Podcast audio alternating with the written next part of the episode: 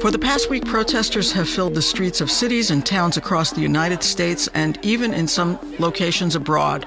People from across the political spectrum of all races, ages, and backgrounds are joining in, demanding an end to racism in response to the police killing of George Floyd in Minneapolis.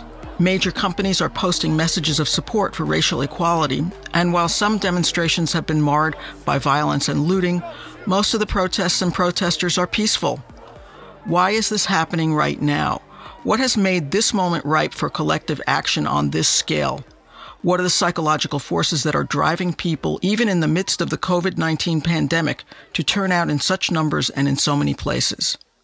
Welcome to Speaking of Psychology, the flagship podcast of the American Psychological Association that looks at the connections between psychological science and everyday life.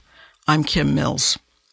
I'm speaking today with Dr. Lauren Duncan, a professor of psychology at Smith College, who studies what motivates some people to try to change society, while others are happy with the status quo. While she didn't exactly write the book on the psychology of collective action, she did write the chapter of that name for the Oxford Handbook of Personality and Social Psychology. Her research digs into the reasons why people act on their political beliefs, looking at internal factors like personality and external factors such as current events. Thank you for joining us today, Dr. Duncan. Thank you very much, Kim. Let's start by talking about what's happening today that's driving people into the street in great numbers, and not just in big cities, but in small towns and overseas. And let's be honest. We see injustices in the world every day, but rarely have we seen protests quite like what we're seeing now. So, what's different about today? Well, um, I have been talking with friends, and we've been talking about the concept of tipping point. Um, anytime there's any sort of meaningful social change, there comes a tipping point where um, people who have been oppressed or treated unfairly or treated with violence for years and years and years have been have been protesting against it for years. But it's only when the quote silent majority, people who aren't actually directly affected by this maltreatment, it's only when those people um, finally take an interest and start to get outraged that that causes the things to tip over into wide scale uh, social change.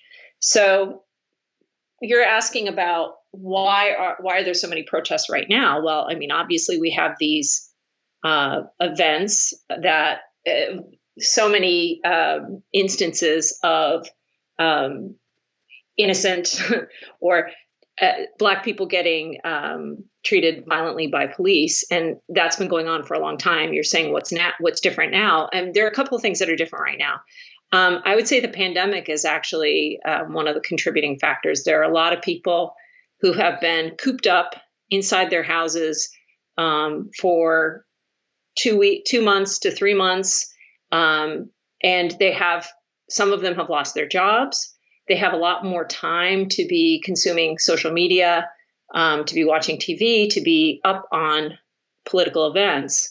Um, the fact that nowadays uh, everything, everybody has a phone that has a camera on it means, and we also have many social media platforms, means that many people are direct witnesses to um, protests, to not not just the events that spur the protests, but the protests themselves. And for example, we've been seeing a lot on social media um, police reaction to peaceful protests, and that has also um, fueled these continuing protests.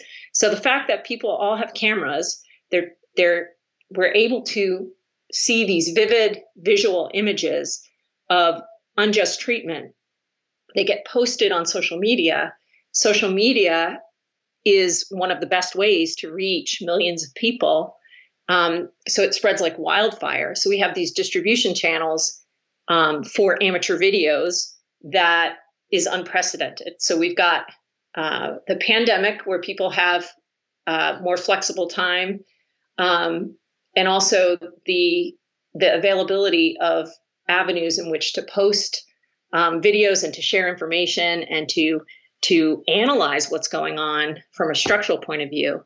That's all been very important. I would also say, in terms of the pandemic, um, I've heard a lot of talk about and read articles about how the pandemic is spurring a lot of people to think about what's really important in life. And so for people who have been kind of just caught up in the the daily grind for years and years and years or months and months and months, um, going to their jobs, taking care of their kids, um, going to school, whatever, and basically saying, I don't really have time to to engage with what's going on outside of my neighborhood because for a lot of these people, this is outside their neighborhood. Um, now they're sitting at home, they're with their families, and a lot of people are reevaluating what is important in life. And so people are saying, I, I, see these things on social media. That is a really vivid image. That is so unfair. And who am I as a person? I need to take a stand. And there are many ways to take stands, and they're widely available. Social media makes uh, lots of ways to donate money um, or to even do things like just kind of click a like or um, repost things. There are many low cost ways for people to protest. Then there's also, you know, in uh, towns, cities across this country and in other countries, um, there are protests being organized daily. And so it's very easy to find a way to engage in this particular uh, set of protests right now. Your your work posits a model that shows two distinct routes to collective action. Can you talk about what they are and how they're playing into the protests that we're seeing right now? Sure. So in my model, we talk about the fact that um, there there might be collective action that is taken, and and the distinction is really uh, they're called movements of crisis and movements of conscience.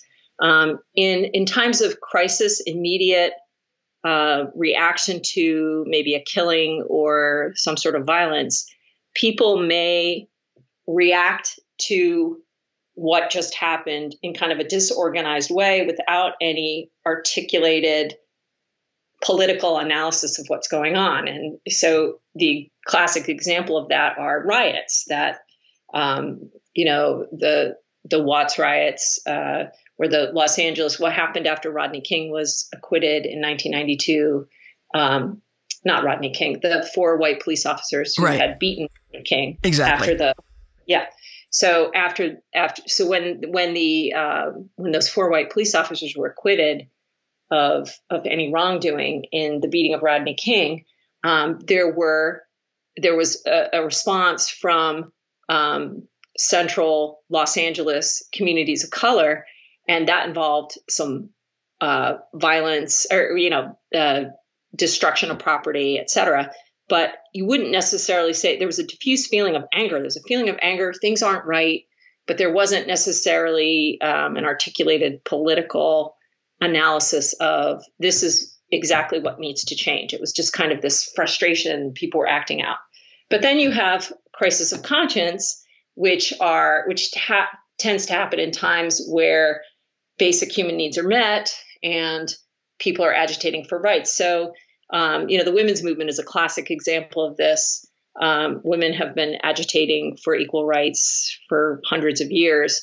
Um, and usually, what happens for women's movements is, you know, you don't typically have uh, have uh, kind of basically what you have is people who develop uh, an analysis of the situation. They recognize sexism and they recognize things that are unfair, and then they take action that is very strategic and thought out about how we want to change things. What's interesting about this particular um, set of protests right now is it seems to be a combination of the two. So there is a very sophisticated political analysis about institutional racism and about um, how police office, the kind of police state or um, structural, the way police officers are socialized, how that has to change. So there's a, a sophisticated analysis about that, but there's also this sense of kind of diffuse anger, particularly in communities of color, um, that we can't lose another life. We can't lose another life. So it's kind of a combination of the two. But what's interesting is oftentimes when people go to a protest because they have this feeling of anger and they're not really sure what to do about it, when they go to a protest, they often then develop, they're exposed to the sophisticated political analysis that ends up sustaining long term activism. So, something like, say, the Women's March right after the election of Donald Trump, um, that seemed very diffuse, like there really wasn't a, a, clear agenda. Is that why that seems to have fizzled out? Um, well, I think yeah, that that definitely is an example of that's another example of because that move because women's rights have been uh, a movement for so long. That was a combination of both again. So there were a lot of people who had never participated in protests before who attended this the marches right after Trump was elected because right after he was inaugurated because um, they were just feeling so hopeless and um, that they needed to be around people who felt the same way they did and they didn't and a lot of young people who didn't have any sophisticated analysis of this they just knew they didn't like this fact that trump got elected so they were there. But there were also there were so many different groups that went to these marches. I mean, uh, they were they weren't just women's groups either. That's they were you know right. fighting for immigrant rights and um, anti-racist groups and you know you name it. If it's on the progressive left, they went to that movement. So um, you know, I think trying to sustain something at that scale is going to be really hard. If you know, if if if the the original marches that happened right after the inauguration, if they were dependent on people who were who needed an immediate outlet and not um, totally made up of people who had this sophisticated political analysis, of course the movements are going to get smaller. But I wouldn't say that these movements have disappeared. They haven't. They've just kind of taken more standard um, paths now. They're being filtered through organizations that have been created since the inauguration of Trump. Um, so, you know, even the hashtag Me Too movement um, could you could argue that that that's uh, it's part of it. Yeah, exactly. Mm-hmm. Yeah, I can see that. Um, there's a new poll out that show, shows a large majority of Americans, 74%, support the current protests, and that more than two thirds believe the killing of George Floyd wasn't an isolated incident. And this contrasts with 2014 when police killed unarmed black men in Ferguson, Missouri, when Michael Brown was, was killed, and in New York City, um, the case of Eric Garner. And back then there was a poll that found 51% of Americans thought those killings were isolated incidents. This seems like a big change in just six years. Now, I realize that polls are just a snapshot in time, but has public opinion really changed that much? Is that, is that a big change over a short period of time? I this is why I'm arguing this is a tipping point. I think this is this is what happened. This is what happened with gay marriage.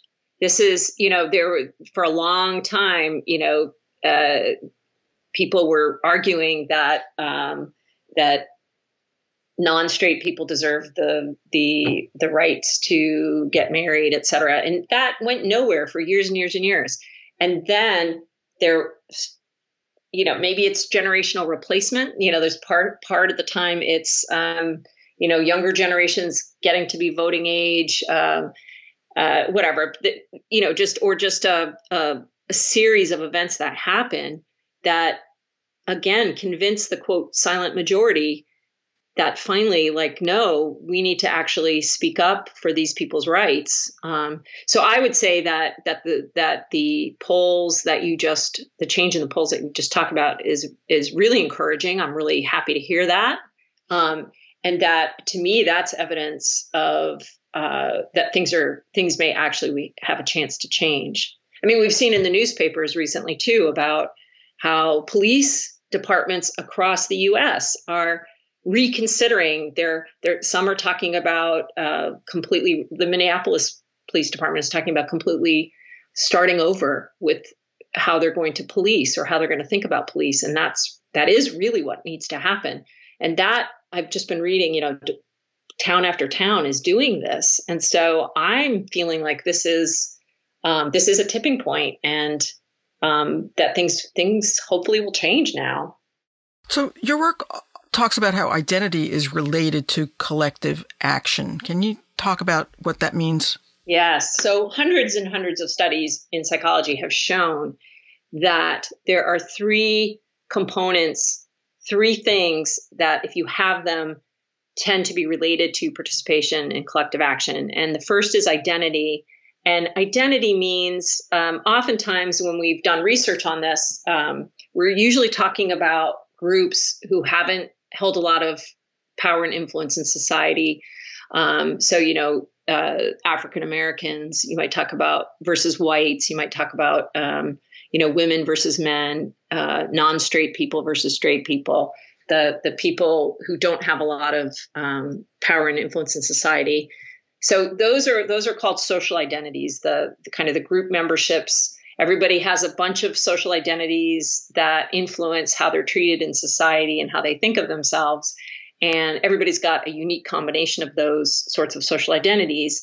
Um, and they tend to be some tend to be privileged and some tend to be uh, treated uh, less well. And um, when we talk about collective action, we talk about identity, we're talking about organizing around subordinate group identity. So, um, so women, feminists identifying around their gender identity, um, African Americans uh, uh, organizing around their um, racial identity, et cetera. So, um, most most research on collective action has shown that um, when people identify with their social group, and link their fate to the fate of other members of that group. So they don't just see themselves as individuals. They say something like, um, the way uh, African Americans are treated in society is going to impact how I'm treated. The way I'm treated impacts other members of my group, etc. So, so if they have a sense of common fate, if they um, think that what happens to them will have an impact on other members of their group and vice versa, that tends to be um, their uh, a social identity, and um, that's the identity component. But you can identify with a social group, like you can identify as gay without having a politicized identity. So the next part that you really need is a sense of injustice. So the idea that I'm a member of a particular social group and my group has been unfairly treated in society. We've been unfairly deprived of power and resources. We've been discriminated against. We've been treated with violence, etc and it's not our fault. It, there's systemic reasons, and that's really the key. The key is to say to get away from these um, classic American meritocracy arguments that the reason we haven't had a woman president yet is that just women aren't interested or women aren't good enough. It's because there's systemic sexism in our society, or the reason that African Americans in uh, Minneapolis are seven times as likely to be treated uh, with violence by the police than white people is not because the African Americans in Minneapolis are seven times more violent. It's because there's systemic racism there. So once you have a systemic analysis and you get away from it's you know the individual's fault, it's because there's some structural stuff going on. Then that becomes that helps you politicize that particular identity. So there's identity, injustice, and then the other one is efficacy, which is basically a belief that you need to work together as a group to change things and that you have to believe that your actions will make a difference. So that's how the three are related. Um, and then when we talk about uh, allies, for example, white people who are out on the streets protesting right now, you can think about expanding identity so that it isn't just that you're focusing on members of your group. Um, for white people, protesting right now, it could be that they have embraced an anti racist identity, which is a very good identity for white people to embrace when they're going to do this sort of work. Um, but it could also be that they've expanded their definition of identity to think about um, all of humanity. Um, so oftentimes you'll see religious groups when they do this sort of activism, they're talking about morality and they're talking about we are all human and they're not focused so much on their individual uh, racial identity. They're talking more about all humanity. Mm-hmm. so there's two ways that works yeah or there. even their individual uh, religious identity. It's not like an episcopal is marching for episcopals. Right. Yeah. They're they're marching based on you know maybe some maybe an identity that was helped that was being formed or was helped in its formation by their religious mm-hmm. beliefs mm-hmm. or their beliefs. But the, the key identity there would be that I believe that there's no difference between human beings of any racial group and what happens it's this sense of common fate what happens to african americans has an impact on me as a moral person as well so as long as you have an identity that can embrace something like that then that can also be motivating for activism looking through a historic lens as well as a psychological lens, um, are there factors that tend to make certain protest movements more or less successful? Yes. This is the kind of the tipping point argument and the the silent majority argument. So um, Martin Luther King was a Martin Luther King Jr. was a pretty brilliant organizer. One of the things he did um, to help uh, the Civil Rights get Act get passed, et cetera, was he was very strategic when he was um, working with commu- local communities. So, so the civil rights movement had been going on for years and years and years, and people had been um, African Americans had been had pro- protesting unfair treatment and discrimination and segregation for years. But the tipping point came when he and his his uh, other leaders of the movement decided to uh, hold protests um, in towns where they knew that there was a reactionary mayor or some sort of government leader, where they knew that the police would turn fire hoses on them, where they knew that they would be treated with violence. And so they would choose those sorts of places to do peaceful marches and it had to be peaceful and they had and the protesters had to be well dressed because they they were trying to convince the silent white majority in the north that that they deserved to be treated like white people hmm. um, and then they called the media in and so when people who were just kind of you know somebody sitting up in their farmhouse in maine opened the newspaper and or saw on tv these images of these very respectable looking African Americans doing something very peaceful, but getting treated with this obvious, obvious disrespect and obvious violence, then that was a way getting these kind of dramatic there's no way you could you could think that this was okay um, kind of image. Once you did that then it, was easier to uh, that's when that's when the tipping point comes is when when this these i mean that's one of the one of the factors that can help create this tipping point is when you have these clear contrasts and it's easy what's right and what's wrong. So setting dogs on people or turning the fire hoses on them was was shocking. Yes exactly. So somebody sitting in their farmhouse in maine is not has never seen that before. And you know you can read about it in the paper all you want but when you see the image the images are just, I mean, human beings are wired to respond to visual images. And so when you see it or you hear it or both, it's just, it's just much more likely to have, to help create that, that thing that gets, gets people who, who have privilege, who don't quote have to do anything, spurs them into action. And and yet there were frightful images during the Vietnam War protests. Uh, but I know I was you know alive at the time, and certainly I was aware of what was happening. That um, you would hear people saying, "Well, those dirty hippies, they deserve it." Right. Uh, I mean, how, how is that? Uh, how does that contrast with uh, what what African American people did in the '60s? Well, so it's very interesting. Human beings are seem to have this natural tendency to group people into us versus them. And so, one of the ways that you can get, if you're part of a subordinate group and you want to get the quote silent majority on your side, is you want to get the silent majority to see your group as one of them.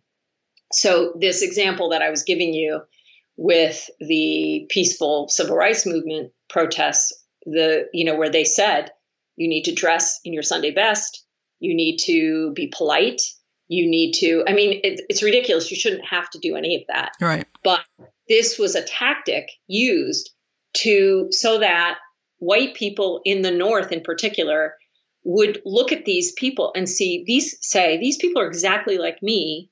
Maybe their skin's a little bit darker, but they're exactly like me. So when you're talking about dirty hippies, quote dirty hippies, most of whom were white, they didn't have that whole so so especially you know college students, white college students, part of the baby boom who were who were protesting Vietnam, they were from most mostly from middle class backgrounds, white backgrounds. They didn't have a whole legacy of knowing that when you go out and you protest that you're trying to convince the quote silent majority and so you need to appeal to them um, and their conservatism right? These were kids who were like hey i'm going to do what i want and this is wrong and they're going to listen to me.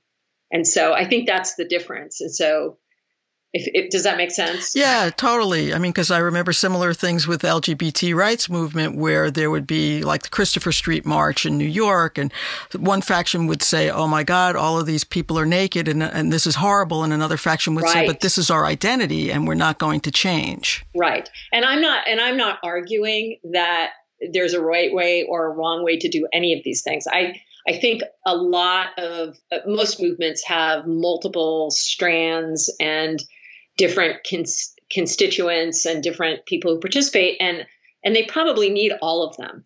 And you know some you know for some people uh, uh, you know who are identifying with the gay rights movement and who want to um, uh, fight for the rights of gay people it's really important to show the you know the totally flamboyant gay man out there or naked people or whatever. That that was really important to get some percentage of the public on board. But there's also, you also, if you're talking about trying to convince the quote silent majority, you're trying to, well, you're trying to, first of all, you're trying to define that in a way where you don't really have very much information, but you're trying to appeal to all sorts of people. And so I think most movements need different types of people, a range of different types of tactics and, and people to, to be successful.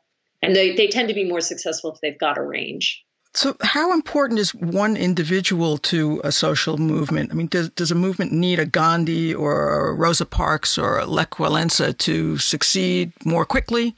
Well, and the interesting thing about Rosa Parks, of course, is that she had been doing protest movements for years and years, and she was strategically chosen to be a symbol to, and, and so that I think that is the point, right? Is that individuals are sometimes become symbols or figureheads just kind of because they happen to be in the right place at the right time.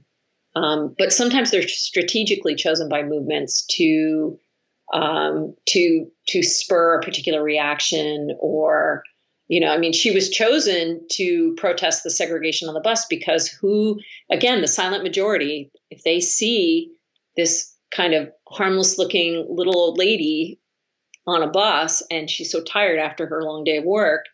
Like, who could ever say that, yeah, she needs to go sit in the back, you know? Right. So sometimes it's strategic. I mean, you know, people, when you talk about leaders, some people are charismatic. They see, tend to say things in the right way that happens to to correspond with what hap- needs to be heard at a particular time. So definitely there individuals are important, um, sometimes for strategic reasons, but sometimes because they just happen to be the right person saying the right thing at the right time.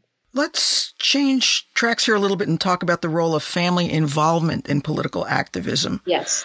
Are children of anti war demonstrators, for example, to, are they any more likely to become activists today? And what, what might be the impact on kids who are being taken to protests right now? Oh, absolutely so yeah, the the research in psychology has shown uh, generational impact. It, it, so so uh, my own research showed that um, when we're talking about the protests against the Gulf War in 1991, when I was at University of Michigan that, at that point, um, and right around the time when President Bush, the first President Bush, was deciding whether or not to invade Iraq or not. I mean Kuwait. Um, so anyway, uh, what we found was that uh, kids, so college students, who had parents who had protested the Vietnam War were much more likely to protest the Gulf War. Kids who had parents who had either fought in Vietnam or were pro Vietnam supporters were more likely to be on the support our troops side. And interestingly, kids who had parents who didn't have any sort of reaction to the Vietnam War, active reaction, were also more likely to not do anything in response to the Gulf War. So, and this is just one example of a study. There have been many studies that show uh, that parents model behavior for children. They model how do you solve political problems? How do you react to political problems? So, when parents are taking children right now to these protests, it will probably become just a part of how children see when they become adults. This is one of the things you can do. This is a tool you have in your toolbox if you see something unjust. And it's not just the behavior, right? They're also learning particular attitudes too at the time. So, yeah. So there's so I would say there's two two points I want to make here. One is that um, whatever your parents are modeling for you as a child becomes your default for kind of the way you're just going to see this is how I deal with things in general. Um, but when we're talking about young adults, young adults are in identity development. That's they're trying to figure out who they are, where they fit into the world, what they believe in. They may be questioning what their parents have taught them. Um, is it consistent with what what they believe now? They're trying to figure out commitments in that way. Um, so lots and lots of research has also shown that whatever's happening when you're a young adult is going to have a long lasting impact on how you see yourself even many many years later and the classic example we have of that are these uh, protesters against Vietnam or Vietnam War supporters, um, baby boomers in general, that may end up defining themselves even many years later as 70 year olds as kind of 60 radicals, 60s radicals. Um, so, yeah, so these events that are going on right now can have a huge impact.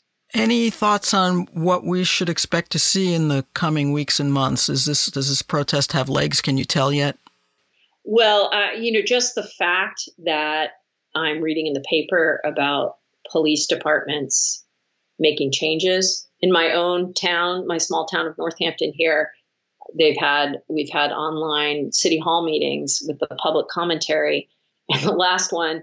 So I think it's usually supposed to be just a couple of hours. The first one was six hours. Wow. And then it was like midnight. So they had to add another meeting a couple days later, and that was eight hours. So, and the vast, you know, there are hundreds of people, my town of 30,000, hundreds of people who were getting onto the Zoom meeting and basically talking about, you know, cutting funding to the police department, et cetera. Um, so I, you know, you're seeing that in communities all across the United States. So um, I think that has legs. I think uh, that the fact that people have organized over social media um, can have legs. I mean, I definitely think there, and this is true of any movement, and it's it's easier these days because of um, the way things are advertised on social media or presented on social media. There's a, it's very easy for people to kind of drop in for a day or two and then drop out. That's super easy. And they call it that, you know, that can be clicktivism. That's one of the terms that we use is you, know, you just click a like and that's it. Um, but, it, you know, so some percentage of people will just end up dropping out of it altogether. But this will have an impact and, you know, some percentage of people will continue with this. So I, I personally see this as a tipping point. I think there is going to be um, more sustained commitment to this, um, especially with younger people. And the the other thing is, as long as it's really important for um, people who get who start participating in activism to uh, get connected to a community and to make friends and to feel support because it's really hard to be angry all the time. And so they need to find ways to connect in with uh, an organization or a group that has learned how to manage the emotional toll that it takes on people to do this sort of thing. This is not easy work for anyone. All right. Well, thank you for joining us today, Dr. Duncan, and for sharing your insights into these challenging times we're experiencing. My pleasure. The American Psychological Association has information and resources on our website regarding racism and disparities, along with techniques for coping and minimizing the stress and anxiety you might be experiencing right now. So visit us at apa.org. You can also find previous episodes of Speaking of Psychology on our website at www.speakingofpsychology.org. And you can subscribe to our podcast on Apple, Stitcher, or wherever you get your podcasts. And while you're there, please give us a rating. If you have comments or ideas for future podcasts, email us at speakingofpsychology at apa.org. Speaking of Psychology is produced by Lea Winerman. Our editor and sound engineer is Chris Condayan. Thank you for listening. For the American Psychological Association, I'm Kim Mills.